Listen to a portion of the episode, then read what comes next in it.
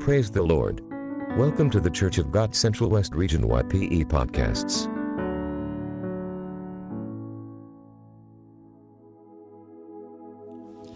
Greetings to you all in the matchless name of our Lord and Savior Jesus Christ.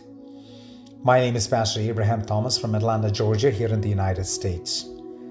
I would like to take this opportunity to thank God first and also the Church of God Central West Region Youth Department, especially Pastor Benji Matthew, the leadership team, and everyone listening to me on this podcast for giving me this opportunity to come before you with the Word of God. Today, I would like to bring you a, a, a thought from a familiar Psalm, Psalm 103. We have read this in many services and I've heard excellent messages that have touched our hearts. The value of this psalm is not only valuable to us as believers, but also to the Catholics, the Jews, the Anglicans, and also the Orthodox. This psalm is simply titled A Psalm of David.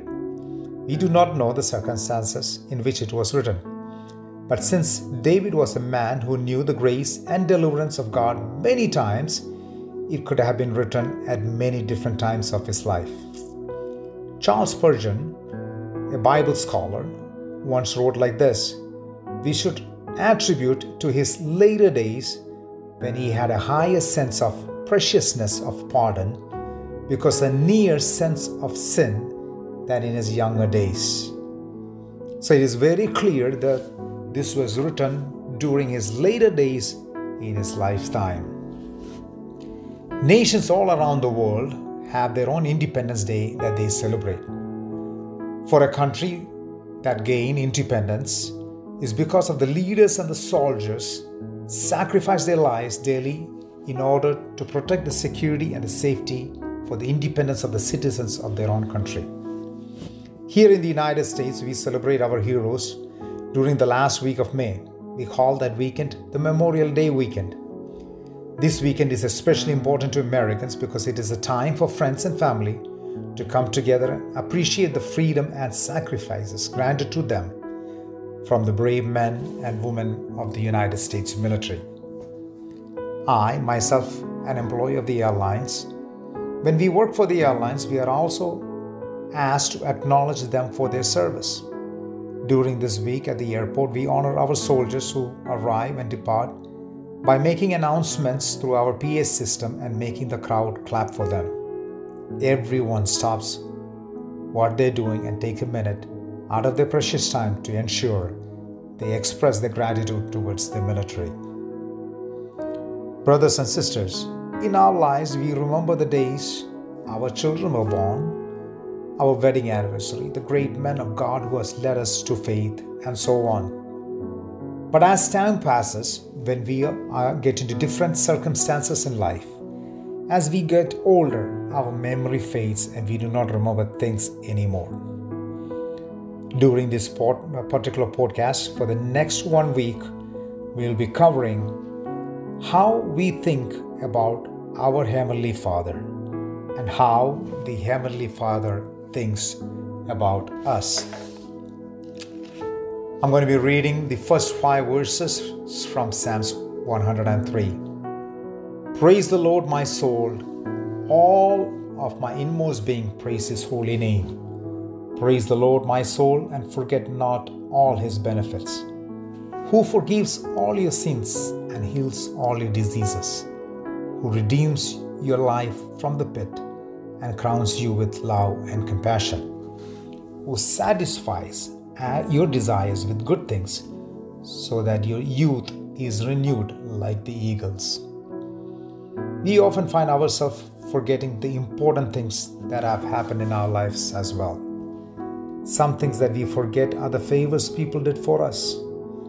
We can also forget the people who have made an impact in our childhood and the friends who were there when we needed them the most.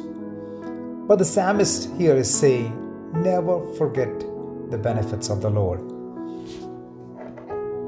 Why should we not forget what the Lord has done for us. It is simple. It is because that it is what keeps us in our faith. It is what establishes us in our Christian walk. What are the things that we need to remember? Today I'm going to bring to you three things that we need to remember. The first thing that we need to remember is found in verse 3. It says, He forgives all our sins and heals all our diseases. Forgiveness is the greatest blessing that we receive from God. If God did not forgive us sins, we would have been entitled to His wrath. Going to the rules and the regulations that the Bible gives in the Old Testament, some of us would have either been stoned to death, outcasted from society, or would have been responsible to pay the price for our sins. For example, an eye for an eye, a teeth for a teeth, and so on. Forgiveness of our sins and healing of our diseases came through Christ and Christ alone. The book of Isaiah, chapter 53, verse 5 says, He was pierced for our transgressions, He was crushed for our iniquities. Upon Him was the chastisement that brought us peace, and with His wounds we are healed. Amen. There is no other God or religion that forgives man of his sins Jesus is the only Savior because He is the only one who paid the price for our sins and our feeling. Every moment of our life, brothers and sisters, we should remember what Christ has done for us on the cross of Calvary. The forgiveness we received and the healing we received from our Lord should never be forgotten. We should always remember that it is by grace and grace alone that we have been pre- given the privilege to be called His children. The second thing that we need to remember is found in verse 4. It says, He redeemed our life from the pit and crowned us with love and compassion. Brothers and sisters, Christ is our Redeemer. We are like the lost sheep we were fallen in the pit of sin. But the Good Shepherd, our Lord, had compassion on us and pulled us out of the pit. In the book of Titus, chapter 2, verse 14, we read, He gave Himself for us to redeem us, to redeem us from the lawlessness and to purify for Himself a people for His own possession who are zeal- zealous for good works. Christ put his love on us. Jesus said, Greater love has no man that he lay down his life for his friends. Jesus laid down his life for us. He showed us the greatest love anyone can show towards another. The third thing that we need to remember is found in verse 5. It says, He satisfies your desires with good things, so that your youth is renewed like the eagle. Dear child of God, every good thing in your life is because God has given it to you. You may think there are some bad things also in your life that you wish you did not have. But let me assure you this even the bad things are for good.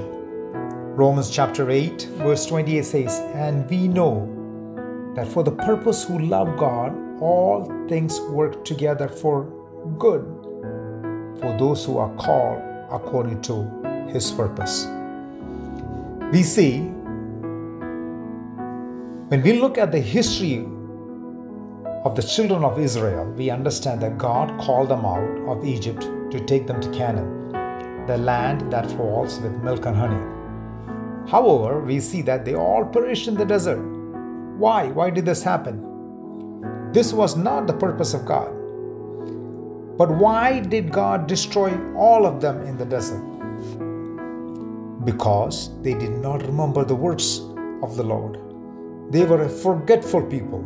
They forgot the mighty works of God and murmured against Him. He made them walk through dry land in the Red Sea. He gave them manna from heaven. He gave them water from rocks. But every time they faced a difficulty, they forgot the works of God. Therefore, He destroyed them. Dear children of God, let us not be like them. Let us remember what the Lord has done for us. He has forgiven our sins, He has healed our disease, He has filled us with love and compassion. He has made us stand upon the rock that is Christ Jesus. This is the greatest love story that could ever happen to us. I thank you all for listening to me. Starting tomorrow, we will go into a little more detail on how God thinks about us. Hope you are blessed and will continue to join us in the coming days. May the good Lord bless us all and you all have a wonderful day. God bless.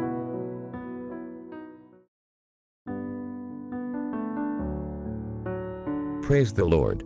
Welcome to the Church of God Central West Region YPE podcasts.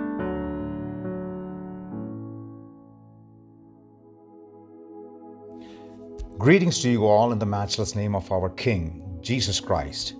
My name is Pastor Abraham Thomas from Atlanta, Georgia, here in the United States. If there would be a Psalm that you call your life psalm, the foundation of your life, it would be Psalm 103. It teaches us how to handle life in general. It gives us the key to deal with every circumstances, no matter what it may be. And if that is not enough, it gives us a glimpse of an extent of the work of Christ will have over humanity. For today's meditation, I would like to bring to you two points from verses 6 through 8 of how God remembers or even thinks about us. The first thing that I want to bring to your attention is He loves to help the needy. It says like this The Lord works righteous and justice for all the oppressed. He made known His ways to Moses, His deeds to the people of Israel. This is derived from the book of Exodus, chapter 34. The oppressed are those who can help themselves. In the Old Testament, the word especially refers to widows, orphans, foreigners, and the poor. Many times, such people do not receive justice. In our country, in India, we know that the society is divided into different castes. People in the lower caste often do not receive the same treatment as those in the upper class. This is because the strong takes advantage of the weak. When we are tempted to take advantage of others because we are strong and they are weak, God says, think about that first. He takes the side of the weak. Our God keeps his eyes on the helpless, and when others hurt him, he moves to balance the scales of justice. There are days and times when this is hard to believe, especially in the light of events that are happening in the world especially with social injustice. Ravi Zacharias, a well known minister, author, and an apologist, who went to be with the Lord, during his funeral service, something that caught my eye was this. A taxi driver from Delhi said like this I'm a taxi driver who survives on daily wages and never felt like a king. But every time I get a call from Ravi, saying that he's arriving in Delhi, I'm assured in my mind that I'll be treated like a king. He makes sure how's my family doing. He makes sure every aspects of my life how it is, and he acts and treats me like a king. Brothers and sisters, let us have the mindset of Ravi when we see others. Treat them like a king, and it will make it easier to minister to them. Remember, in the eyes of the Creator, there is no rich or no poor, no strong or weak. We are all created fearfully and wonderfully in the perfect image of God. But this truth stands like a solid rock for the believer. If all of history is a book, we haven't reached the final chapter yet. We are somewhere near the end. We are not sure how far away we are, but we know this much eventually God will bring everything to light and he will judge with impartiality. In that day, there will be no hiding, no excuse making, no bribes, and no way of escape. All those who labor for a better world and more just society, and those who stretch out a helping hand, you have to believe this, or you can't go on. The words of James Russell Lowell come to mind. It says, Are you needy? And the honest answer is yes, whether you know it or not. You are needy, and God is on your side. That's a great place to start. the second step that I would a point that I would like to bring to you, he shows mercy to those who don't deserve it. Verse 8 says, The Lord is compassionate and gracious, slow to anger, and an abounding in love. And it says it is plenteous in mercy, great of mercy. The Hebrew word which means much or great, and the idea is that mercy is not manifested by Him in small or stein measure. It is rich, full, abundant, overflowing, and most importantly, it is free. Here we see the four great attributes of God in this verse. The first one he says the Lord is compassionate. He pardons us. The second we see the Lord is gracious. He gives us what we don't deserve. The third thing is the Lord is slow to anger. He is patient with us when we fall. That is patient, not soon excited, bearing much and bearing it long. And the fourth point, the Lord abounds in love. He loves us more than we can imagine. We are all familiar with the story of Joseph. His brother had no compassion, his brothers had no compassion on him. They were jealous of him, so they sold him to Egypt. There was famine in the land several years later. The brothers came to Joseph with their need. Remember, they did not deserve mercy from Joseph, they only deserved the wrath of Joseph. But in the place where mercy was undeserving, Joseph showed mercy. Joseph is a foreshadow of Christ.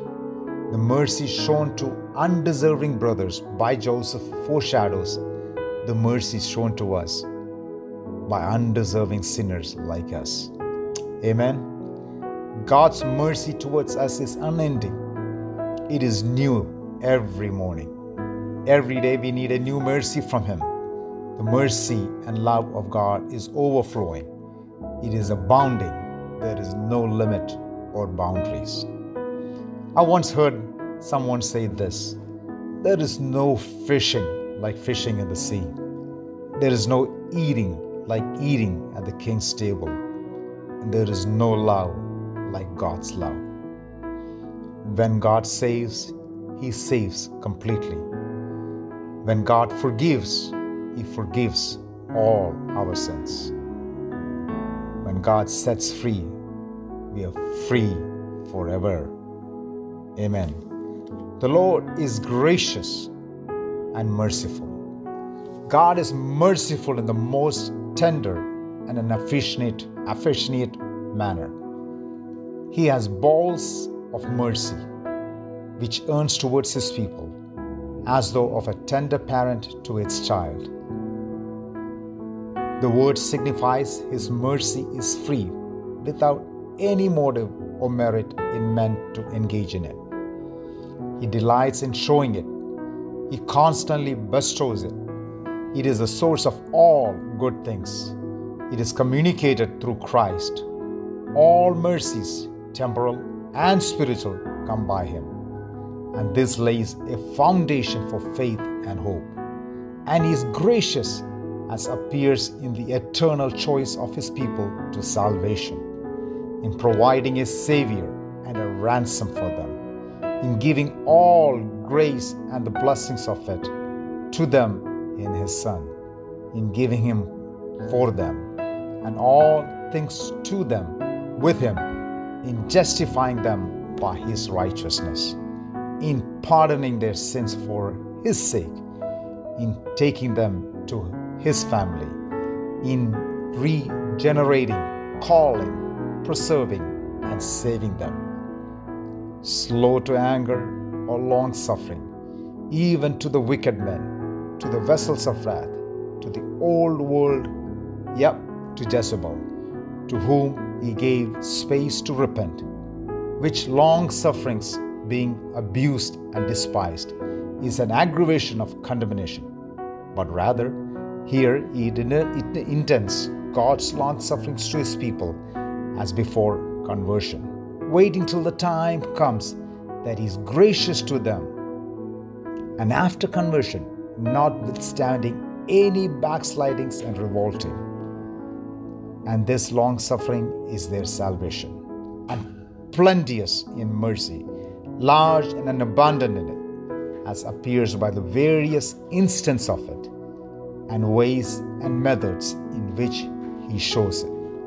In election, in the covenant, in redemption, in regeneration, in pardon, and eternal life, and by the abundance of it which he bestows on every one of his people by the vast numbers which do partake of it. Brothers and sisters, I hope you are blessed with these words. God willing, let us come back and listen to what the Lord has in store for us tomorrow. God bless.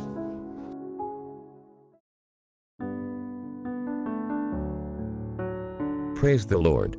Welcome to the Church of God Central West Region YPE podcasts.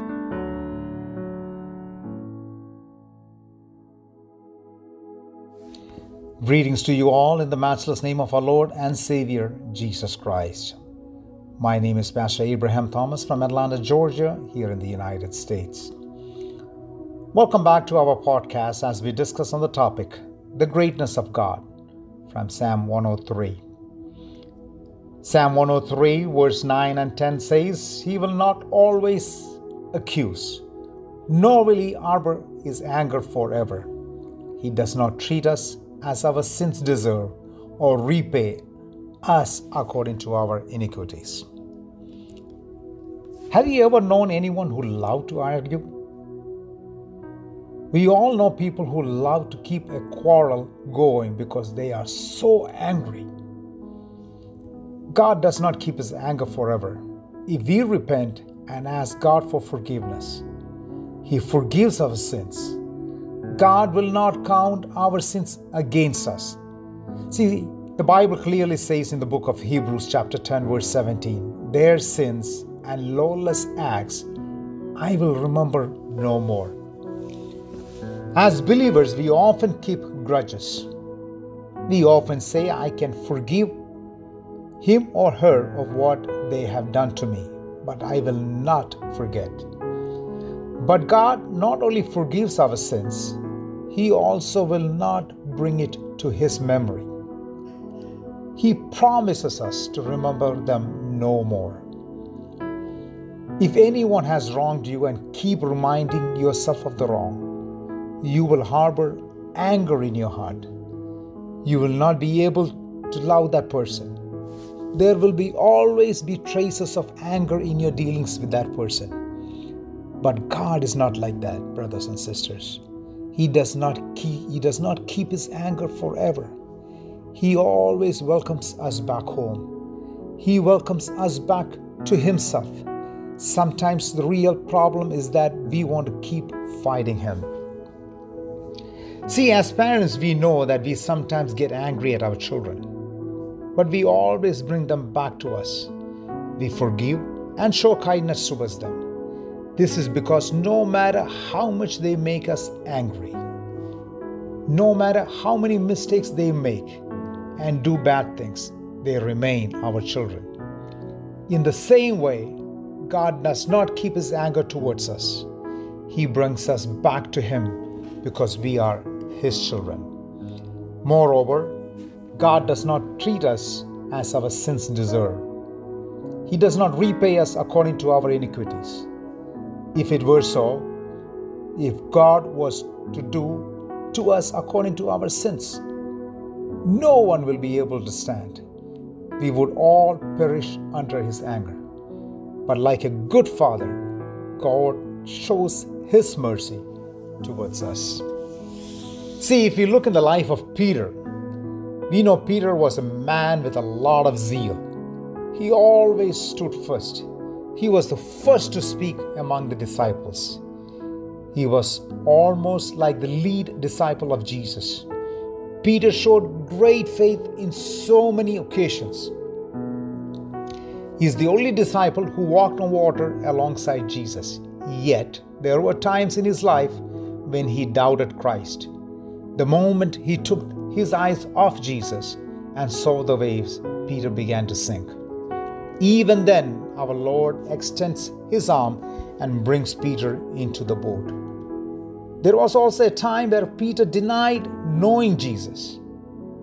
Even after being warned by the Lord, Peter denied the Lord three times. At a critical time in the life of our Lord, when our Lord was in a total need of the support and the strength of his disciples. Peter denied him. However, the mercy of Christ extended to him even in this dark situation. Peter was restored, he was forgiven. Peter was not treated by Christ according to his actions, instead, he was shown mercy. Many, many times, God's mercy extends to our lives also. So many times we doubt our God. So many times we murmur against Him. Yet He remains merciful. He does not do to us as our sins deserve. But He always shows His mercy and restores us to Himself. He's more ready to forgive than we are to be forgiven. When we forget to pray, He remembers to feed us. When we forget to give thanks, He sends us restful sleep. When we idle in sin, He sends His Holy Spirit to convict us. When we refuse to give, He keeps on giving still. When we fall, He lifts us up. When we disappoint ourselves and others, He still calls us his children. Amen. We can be assured that our God is loving and merciful. However, there is a warning. Let me make one thing clear. We, as His children, knowing how merciful and forgiving our God is, should not test Him. We have no right to test the Lord to anger. If we keep on sinning against God, we are testing the mercy and the goodness of our God. See in the book of 1 John chapter 3 verse 9 it says no one who is born of God will continue to sin because God's seed remains in them. They cannot go on sinning because they have been born of God. If we go on sinning against God, it shows two things that you are not born of God and the second, the seed of God, which is the Word of God, is not in them. A child of God is known by this. Number one, he cannot keep on sinning, and the Word of God remains in them. So let us examine ourselves today. Are we the children of our Heavenly Father? Do we harbor anger in our hearts? Are we able to forgive others of their sins? Are we able to show mercy to others as our Father has shown mercy to us? We know that David was a man after God's own heart. He was anointed to be the king of Israel, but he had to suffer in the hands of King Saul for many years. David was in a constant run. He was running away from King Saul. But we have to remember David was not weaker than Saul. In fact, David was much powerful than Saul. There were many opportunities for David to take the life of Saul, but he didn't. He showed kindness to Saul. He honored Saul as the king of Israel as long as he was alive. Even after the death of Saul, David extended his kindness to Saul by showing mercy to his grandson. Let us also be people after God's own heart. Let us show mercy to others, not just to those who love us, but also to those who hate us. Because the Bible is very clear Blessed are the merciful, for they will receive mercy. Only those who show mercy to others will receive mercy. Brothers and sisters, we serve a God who will not always accuse, nor will he harbor his anger forever. He does not treat us as our sins deserve or repay us according to our iniquities. Always remember, we are the children of God, and that He is our Heavenly Father, and He is there to protect us, to guide us, to love us, and He is slow to anger, and His mercy and His grace is from everlasting to everlasting. May God help us also to be the same, be the sons and daughters of our Heavenly Father. I hope you are all blessed with these words. God willing, let us come back and listen to what the Lord has in store for us tomorrow. Thank you and God bless.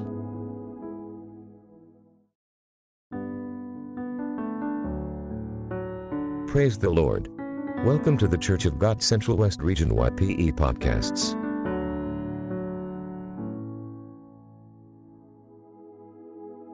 Greetings to you all in the matchless name of our soon coming King, Jesus Christ.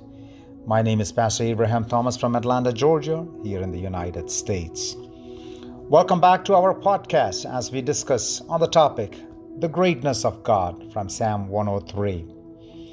For today's meditation, let us read Psalms 103, verse 11 and 12. For as high as the heavens are above the earth, so great is his love for those who fear him. As far as the east is from the west, so far has he removed our transgressions from us. Reading it one more time For as high as the heavens are above the earth, so great is his love for those who fear him. As far as the east is from the west, so far has he removed our transgressions from us. Isn't that great? God, the creator of all that is, knows and cares about each of us no matter what others or even we ourselves think about us. It matters to Him about you. So consider what that can mean to you. You can know a heaven high love, for as high as the heavens are above the earth, so great is His love for those who fear Him. The Bible refers to the heavens in three different levels. Consider this image in your mind. The first heaven reaches from Earth to the exosphere with an altitude of 249 miles or about 400 kilometers. The second heaven, the place of the stars and the planets, reaches at least 13.3 billion light years that means that a ray of life would take 13.3 billion years traveling at the rate of 186,282 miles per second to reach the earth. To calculate the miles, just multiply 186 186,282 by the number of seconds in a year and multiply that by 13.3 billion. The number of miles is staggering. So, beyond the exosphere and the farthest galaxy in the third heaven, mentioned by Paul, where God is enthroned. Brothers and sisters, His love is that high. However, it is not for everyone, it is only for those who fear His name The love of God is great towards those who fear His name. What does it mean to fear His name? The Bible uses the word fear at least 300 times in reference to God. However, the fear towards God is not a negative term. It is a positive emotion of a child has towards its parent originating out of love and respect. That is why a God fearing person is considered as one who is dependable and trustworthy. When you fear God, it is reflected in your actions and behavior. You sh- show to the world who your Heavenly Father is. You also show others the greatness of His love. How long does this go? As low as the lowest sinner as low as our weakest moment, as low as our deepest depression, as low as the world and Satan can beat us, as low as our heaviest burden can crush us. No matter how high or how low you are, His love is higher and lower. It is above and beneath you. Let those passages sink in for a moment.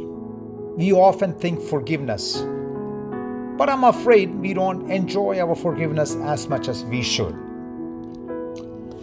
Every sin, every wrong thought, every wrong attitude, every wrong action, they are all gone in an instant. Everything that should commit our everlasting spirit to the pit of hell is released, erased, and washed and cleansed by the blood of Jesus. This is what Jesus did for us on the cross of Calvary. Jesus took upon himself every big sin, little sin, gross sin, wild sin, mortal sin, every sin imaginable, and gave his life for our forgiveness and for our cleansing. We have to pay the consequences of our sins here on this earth, but in heaven's eyes we are rescued, redeemed, and washed clean. When God looks at you, He doesn't see your sin, but He has washed it all away. Brothers and sisters, when you look at the life of David, when God looked at David after he repent, repented of his sin with Bathsheba, the Lord did not condemn him to a life of hell. The Lord didn't throw him away. No, the Bible tells us that even though God knows all things, He chose to forgive us, redeem us, and restore us. When David was a young boy and was kneeling at the feet of prophet Samuel to receive his anointing to be the next king, the Lord Almighty knew that one day David would sin with Bathsheba. God knew that he would make mistakes, that he would fail and become a royal mess. But in knowing all of that, the Lord did not abandon David. He did not sidestep David, nor did he reject David. He forgave David and even used David and Bathsheba to bring forth Solomon into this world. He used this broken couple to bring forth the next king, the one who would build Israel, Israel's first temple. If that had been us, we may have said, well, we certainly are not going to use David and Bathsheba. We may have to use David because he's the king. But we have to find a better woman. Perhaps we would have chosen Abigail or one of the other wives. Surely not Bathsheba. Her reputation was ruined, and her name was also, would also be associated with a scandal. She and her children would have just lost the ability to rule on the throne. But God's forgiveness and love goes way beyond our human understanding. For God, David and Bathsheba were going to be the perfect parents. They had emerged in God's forgiveness and love. They were going to be a supernatural example of how deep and how wide God's love and forgiveness is to the nation of Israel. In fact, as you look around the Bible, you see example after example of how God chose the very ones we might have rejected because of their mistakes, their failures, and their sins. See, God used Abraham and Sarah, even though time after time they failed Him, they disobeyed Him, and actually went the opposite directions God called them to go. God used Moses and Joshua, even though both men, time, failed to listen to the voice of God and ended up getting themselves and others in trouble. God used Rahab, even the Bible tells us the time that she may have been running a brothel and had no problem lying. Remember, God used Prophet Elijah even when he ran away from the trouble and was dealing with the thoughts of committing suicide. What am I saying? God has a big forgiveness, eraser, and is able to wash away all our sins. Have you ever heard a pencil without an eraser? Maybe you have ever have you ever used a pencil without an eraser? Did you know that the average pencil is estimated to be able to draw a line about 35 miles or about 56 kilometers long or to write roughly around 45,000 words? And that little pencil has been around hundreds of years.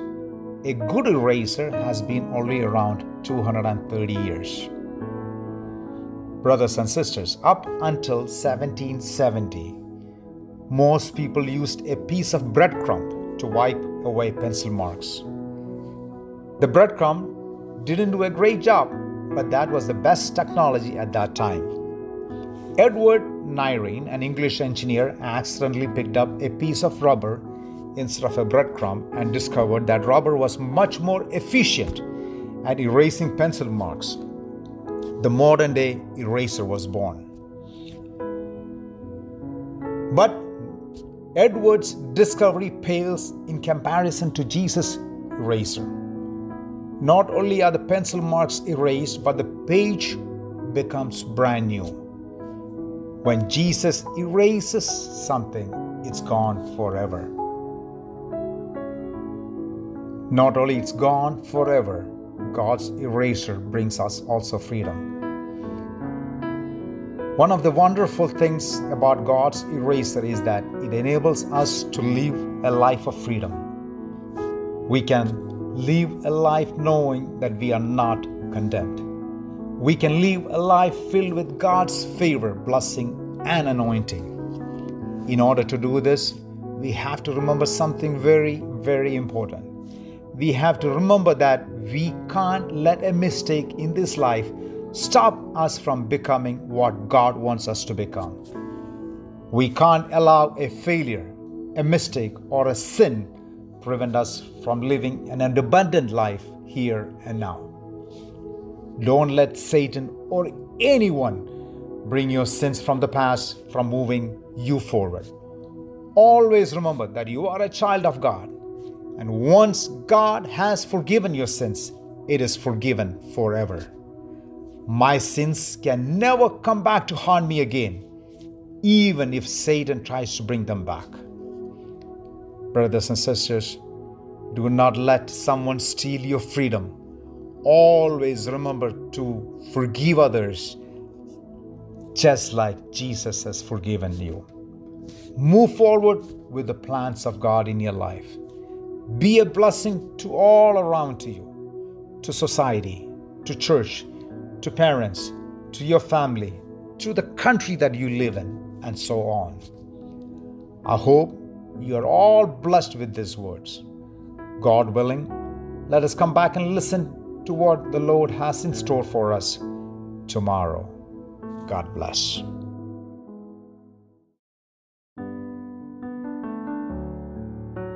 Praise the Lord. Welcome to the Church of God Central West Region YPE podcasts.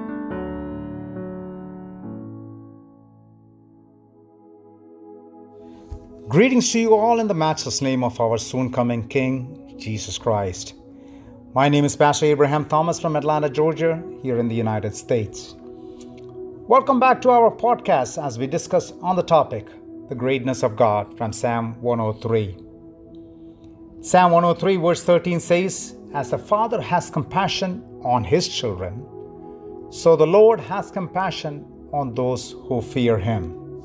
Reading it one more time, as a father has compassion on his children, so the Lord has compassion on those who fear him. When an earthly father has done his job well, he makes it easy for his children to believe in their heavenly father.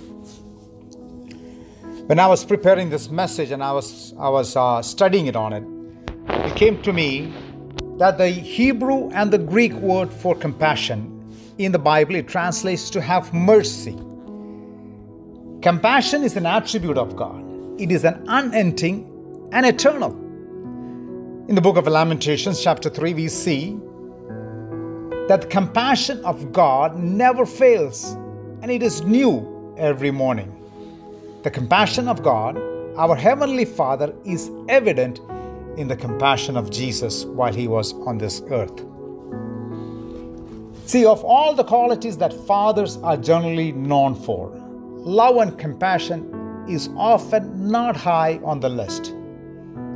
There are social norms, popular likeness, and personality history on how we have been fathered that makes those qualities rare.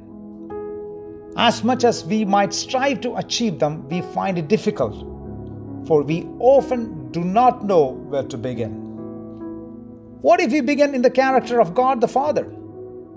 Many might find that odd, for this may not be qualities that we readily associate with God.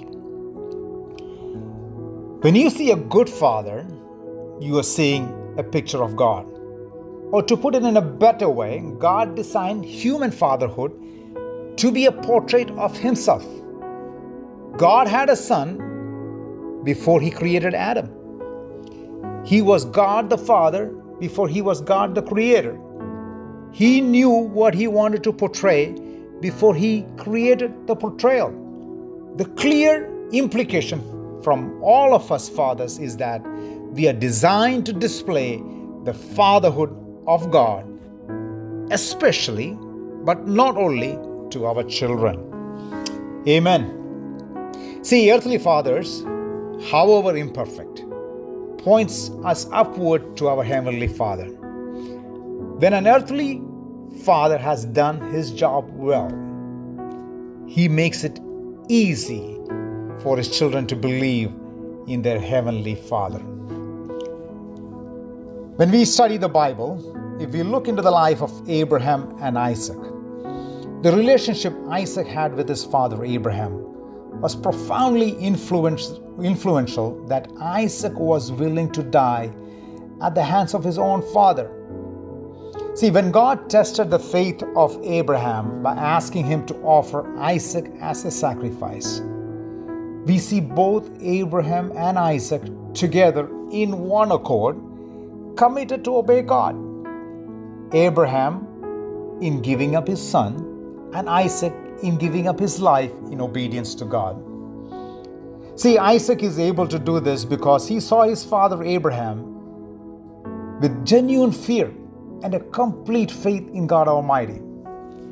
Isaac learns and adopts it into his own life the same reverence and faith in God Almighty. And the Bible teaches us as time passes, they together passes down to Jacob this is why God Himself is not ashamed to call Himself the God of Abraham, Isaac, and Jacob.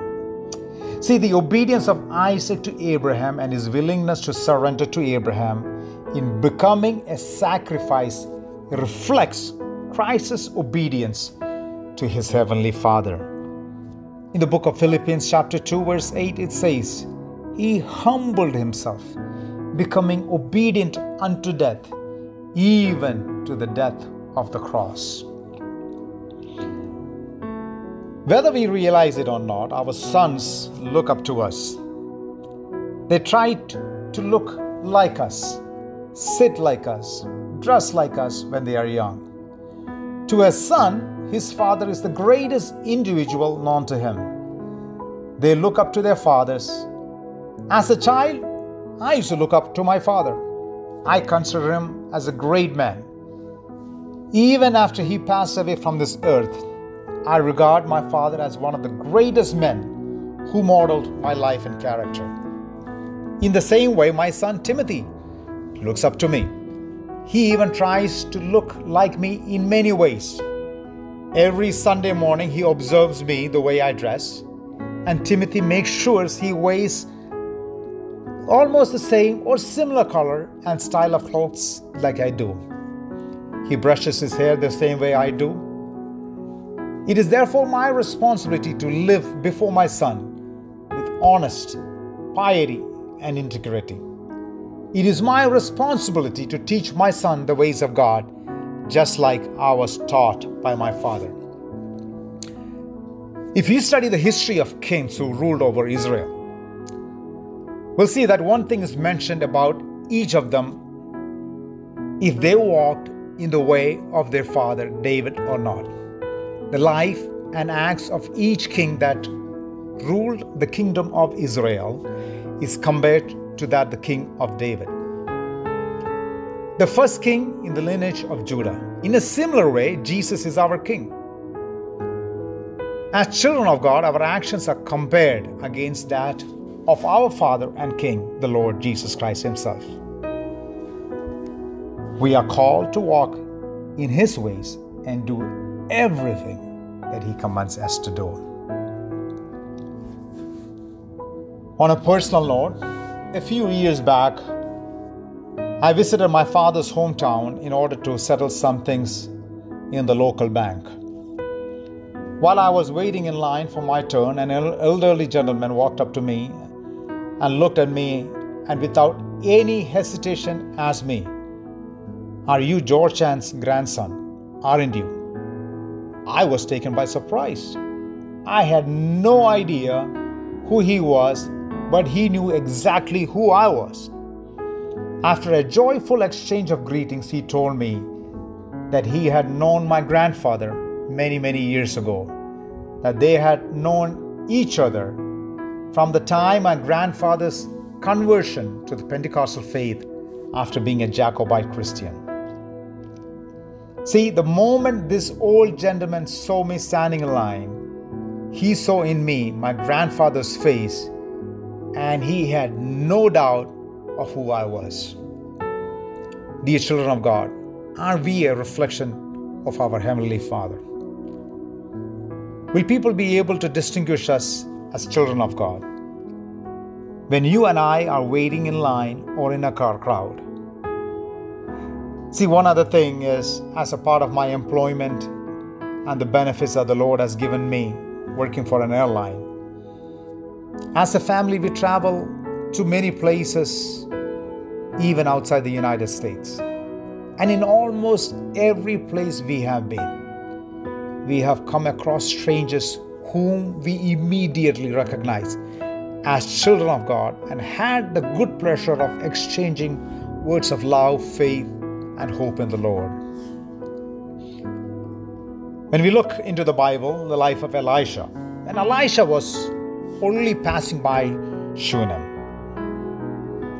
A Shunammite woman recognized him as a man of God and prepared for him a place to rest in her house. In this way, let us also be identified by others as children of God. Let us be known as children of our Heavenly Father, who is compassionate and merciful.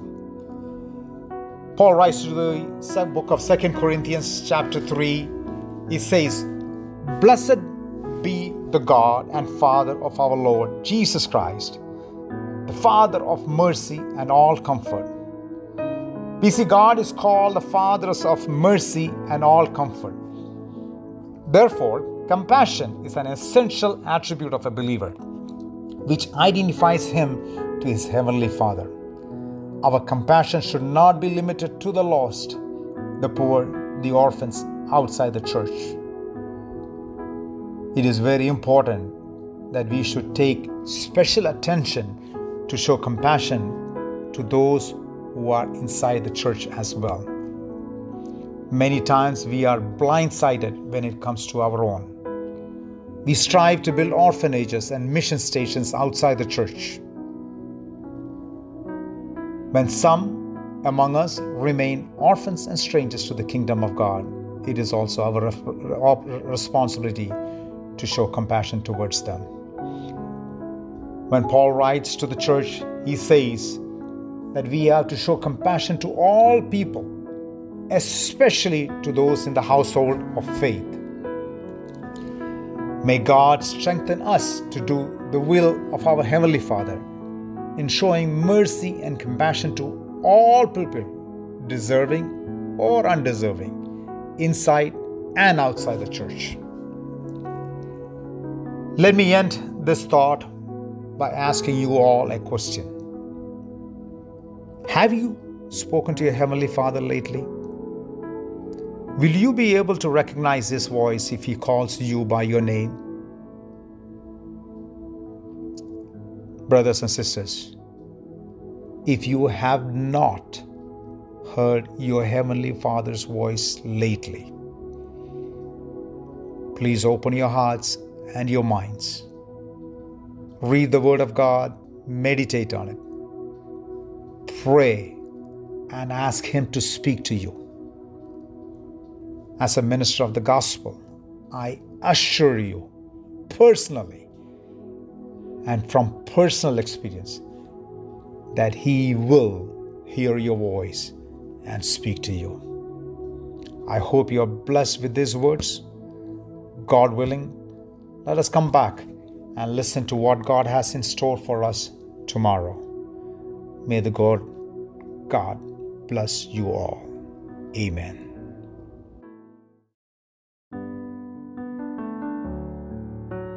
Praise the Lord. Welcome to the Church of God Central West Region YPE podcasts.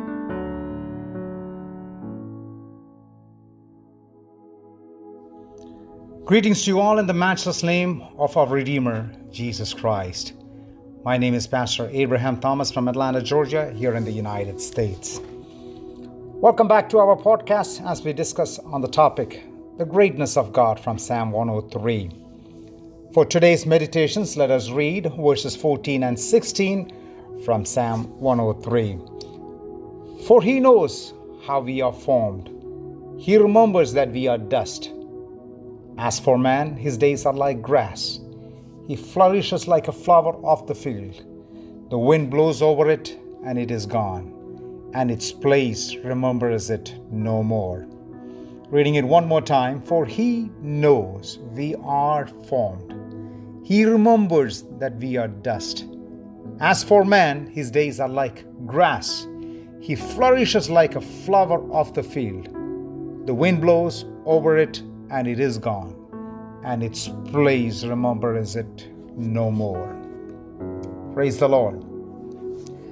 Brothers and sisters, here in the United States, we enjoy four seasons spring, summer, fall, and winter. Here is the truth we all understand, especially in the fall season of the year. Yesterday's green leaves soon turn brown. It is an unavoidable law of nature that the green leaves of spring end up in a pile on our front lawn.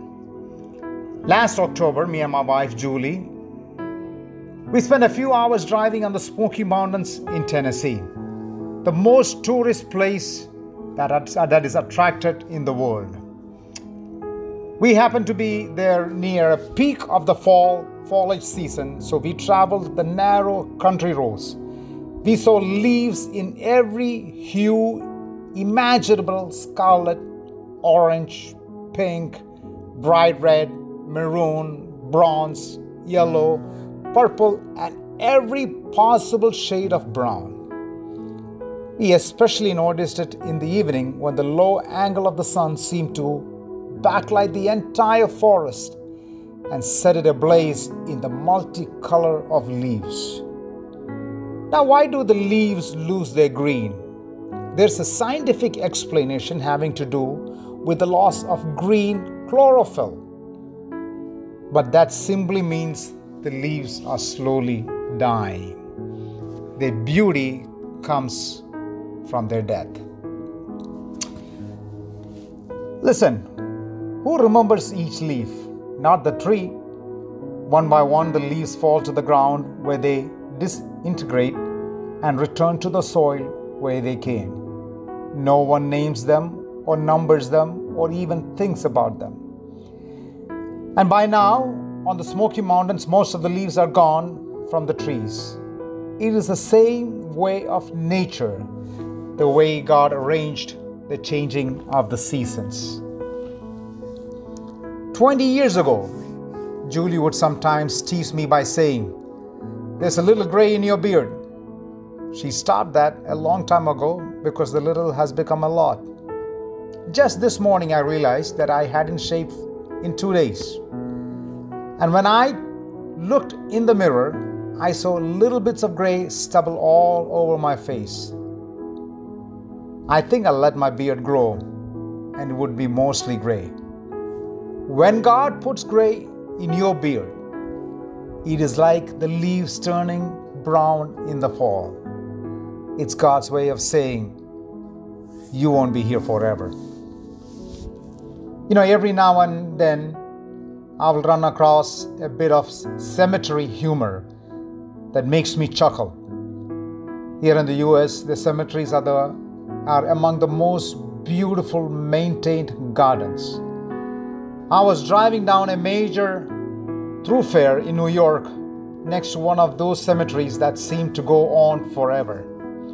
Because it is a long stretch of road with no stoplights, people tend to break the speed limit routinely. So one day, I laughed when I saw one of the billboards sponsored by the cemetery that said, Slow down, we will save a place for you. I am sure they will do it. Brothers and sisters, if that's all there is, if we are here today and gone tomorrow, if that's the end of the story, then there isn't much hope. But let me share something with you. If you do not have anything else to be thankful for this year, here's something you can hang on your hat on. Our hope is not in man or in anything man can do. Our hope is in the everlasting God. Remember, our Creator knows how we were formed. God knows how we were formed. Life is a complex mystery that scientists try hard to explain. In their denial of God, they are unable to sort out the complexities of life and focus their mind on the Creator, God Almighty. Albert Einstein, the great physicist, said, Of course, there's a massive intelligence behind the universe. A man is a fool who doesn't believe that. Unfortunately, he concluded his thoughts on this massive intelligence by saying, But we could never know him. The knowledge of this world refuses to accept God as the creator. Yet the psalmist says in Psalms 139, verse 14, I praise you because I am fearfully and wonderfully made. Every organ, every cell, every enzyme, every microscopic unit of the human body functions in such harmony that all complex activities that happen inside the body, mind, and soul continue to happen in a total equilibrium. One tiny deviation from this pattern will have massive implications on the health and well being of the human body. The psalmist acknowledges this and says that I am fearfully and wonderfully made.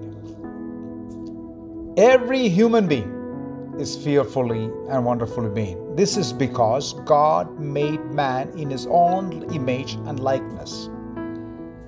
The image of God is inscribed on the human being right when it was formed in its mother's womb. As soon as a body, as a baby, is conceived in its mother's womb, it bears the image of God.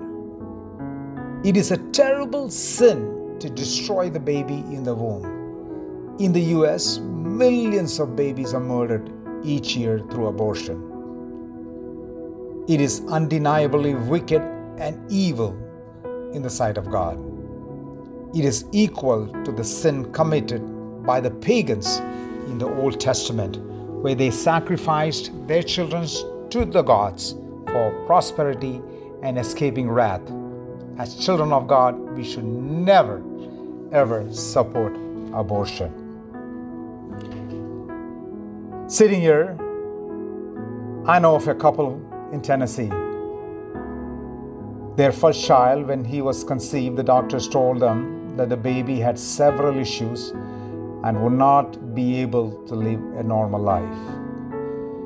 The doctors insisted on an abortion of the baby. However, the mother and the father refused to listen to the warnings of the doctors and went on to having their first child. Philip was born with many abnormalities. His face, eyes, lips, ears were all abnormal. He had issues with his heart, his sight, his speech, his hearing, and whatnot. Nonetheless, the parents raised this child through many struggles, doing many surgeries and other things to keep Philip alive and able to do what a normal child would do. Philip did live and did what normal children do. In fact, Philip even graduated high school. But Philip did more what a normal child would do he became an inspiration to millions of other kids in the world. Through his story, they founded the ministry called Love Without Reason, which reached out to people with cleft lips around the world and performed surgeries free of charge. Philip lived a full life till the age of 18, and he went to be with the Lord last year. Dear children, we are made in the image of God. We have to value and see others as people made in the image of God. It does not matter whether they are rich or poor, or someone great or a nobody in society. As children of God, we have to see them as valuable because they are fearfully and wonderfully made in the image of God. Therefore, we are called to share the good news of the gospel to everyone, regardless of their situation. Only the gospel of God gives hope. We need this hope in God because we all will soon pass away. Although God made us in His image, we will return to dust because of the sin in our flesh. And the only hope for man in this world is the hope that God gives through faith in Christ Jesus. I hope you are all blessed with these words. God willing, let us come back and we'll be concluding. And let's listen to what the Lord has in store for us tomorrow. May the good Lord bless us all. Amen.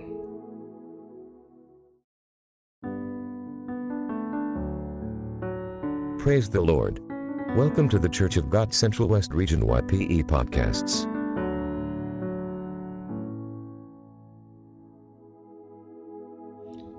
Greetings to you all in the matchless name of our Lord and Savior Jesus Christ. My name is Pastor Abraham Thomas from Atlanta, Georgia, here in the United States. Welcome to our podcast as we discuss on the topic the greatness of God from Psalm 103. Psalms 103, verse 17 and 18, it says, But from everlasting to everlasting, the Lord's love is with those who fear him, and his righteousness with their children's children, with those who keep his covenant and remember to obey his precepts. Reading it one more time from everlasting to everlasting The Lord's love is with those who fear him, and his righteousness with their children's children, with those who keep his covenant and remember to obey his precepts. I just want to bring you and talk about that he links us with eternity by linking us with himself. There's nothing we can do about frailty. We come from the hand of our Creator, stamped fragile, handled with care. See, we are like the dust devils that blow across the desert.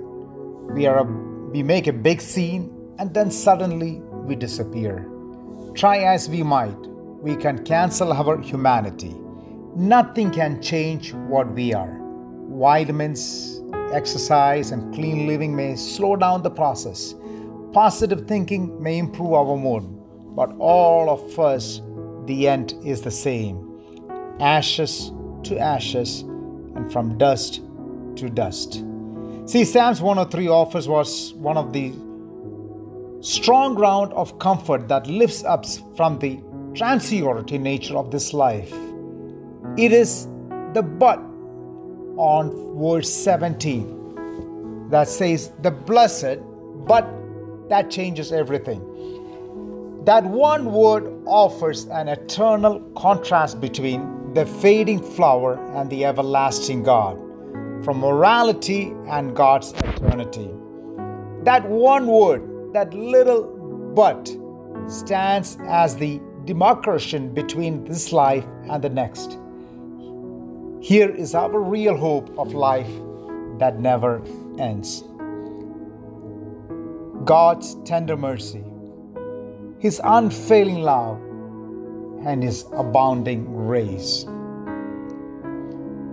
Someone once said that the life with Christ is an hopeless end, but life with Christ is an endless hope. And this endless hope is not only to us, but also to our children's children. What will we leave our children? A vast estate, a large inheritance, a huge life insurance policy? Whatever we may say about earthly possessions, they pale next to the privilege of passing down a godly heritage, a tapestry of truth, and a pattern of believing that our children and grandchildren can claim as their own. In a transient and passing world where everything fades away, we have the promise that we are linked to the future even after we are gone by the faithfulness of God to our children, to our children's children. This too is the mercy of God. Brothers and sisters, once I had a privilege to bring Nick Vujicic to one of our national conferences here in Atlanta, Georgia. You may know him. He was born with no arms or feet. If you do not know him, please look him up under Life Without Limbs Ministry. He gave an inspiring message of hope to the crowd. But one thing that he said, which concluded his message and stuck to my mind ever since, he said, if God has to give me another life, and if it was again a life without limbs, without arms or feet, I would take it from Him gladly and live it all over again, without arms and feet, because of the love He has for me is more than enough. And I can do all things through Him who strengthens me. Dear brothers and sisters, His love is enough. He is enough because He has made you His. You are a child of God. See, many people seek God and claim to be children of God, but there is no fear of God in them. A child of God is marked by His character. He will keep the covenant of God and will remember to obey His precepts. Those who do not keep the covenant of God and do not obey his precepts do not have the fear of God in them. His love is not on them. They do not have the assurance of everlasting peace and joy in His presence. But if you and I will obey God and keep His commands, although you may be weak and needy, you have an everlasting hope. That everlasting hope is the hope of eternity. It is the hope of His coming.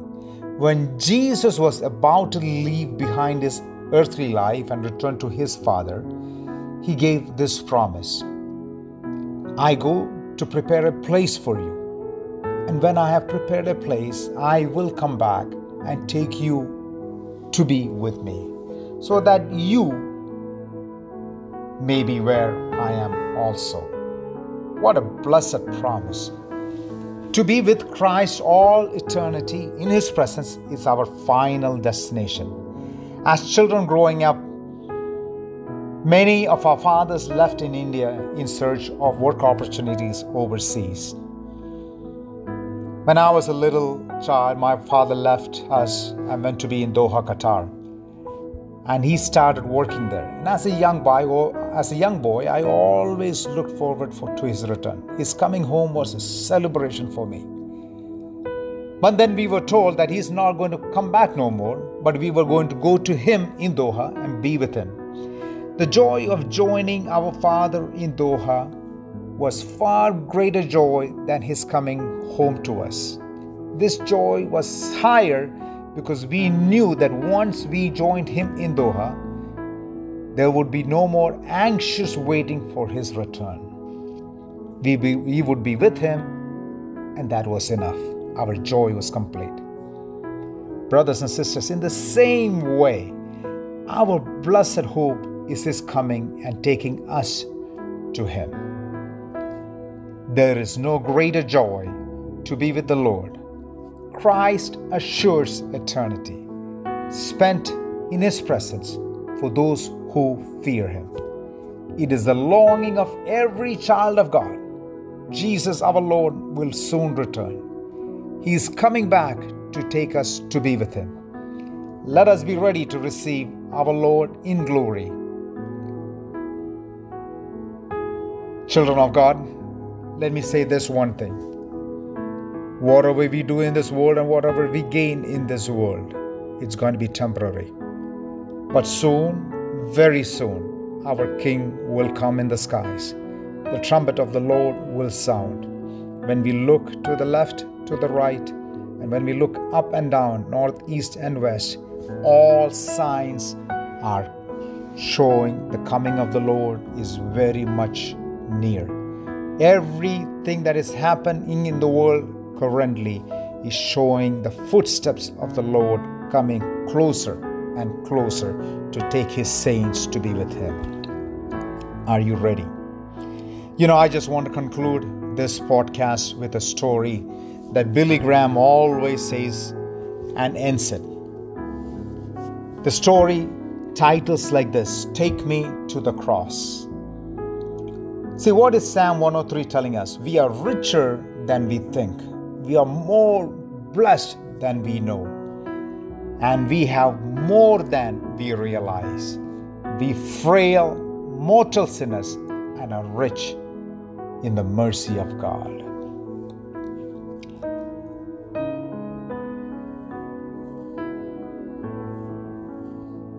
as we have found the mercy, or rather, that mercy was found in a cross of Jesus Christ. During one of his sermons, uh, Billy Graham told the story of a, a patrolman on night duty in a town in northern England. As he walked the streets, he heard a choiring sob. Shining his flashlight into the darkness, he saw a little boy in the shadows sitting on the doorsteps, and tears were running down his cheek. The child said, I am lost. Please take me home. And the policeman began naming street after street, trying to help him, the boy, remember where he lived. He named the shops, the hotels in the area, but the little boy couldn't give him no clue of where he was or where his house was. Then he remembered that at the center of the town there was a church with a large white cross that towered over the rest of the city. The policeman pointed to the cross and said, Do you live anywhere that near that place? The little boy's face immediately brightened up and he said, Yes, sir. Take me to the cross and I can find my way home.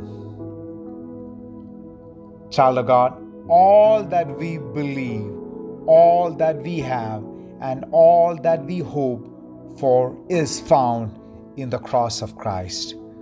Go to the cross and you will find your way home to God. Let me ask you are you weak? Are you needy?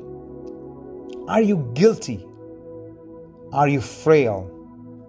Are you like dust?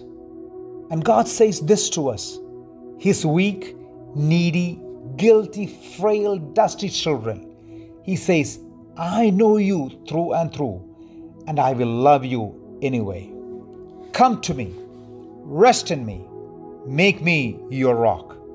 God's mercy in Christ is more than enough for all of us. I've heard of a story of a young man who was met with a tragic accident and was paralyzed his neck down. She became bedridden and unable to move to take care of her basic needs. She became bitter in her heart and started questioning God. One day she cried out in her heart and she asked God, You do not know what it is to get stuck to this bed, unable to move even a finger. You do not know the pain I'm going through. To her surprise, she heard a voice speak my child, I know what it is like.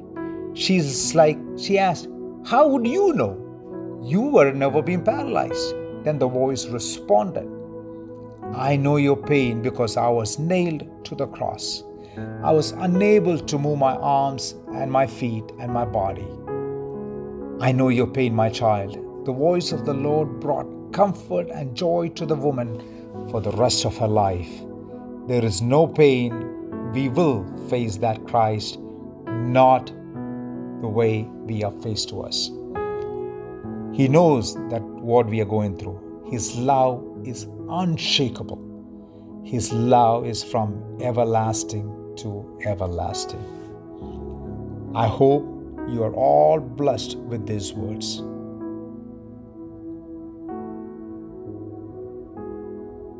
This will be the end of this topic on the greatness of God from Psalms 103. I thank you all that took the time to listen to me, and a special thank you to the Central West Youth Wing and Pastor Benji Matthew for this opportunity. Continue to shine for the Lord, continue to be great warriors for the Lord, continue to be good ambassadors for the Lord. Wherever the Lord has placed you. Remember the greatness of God. God bless.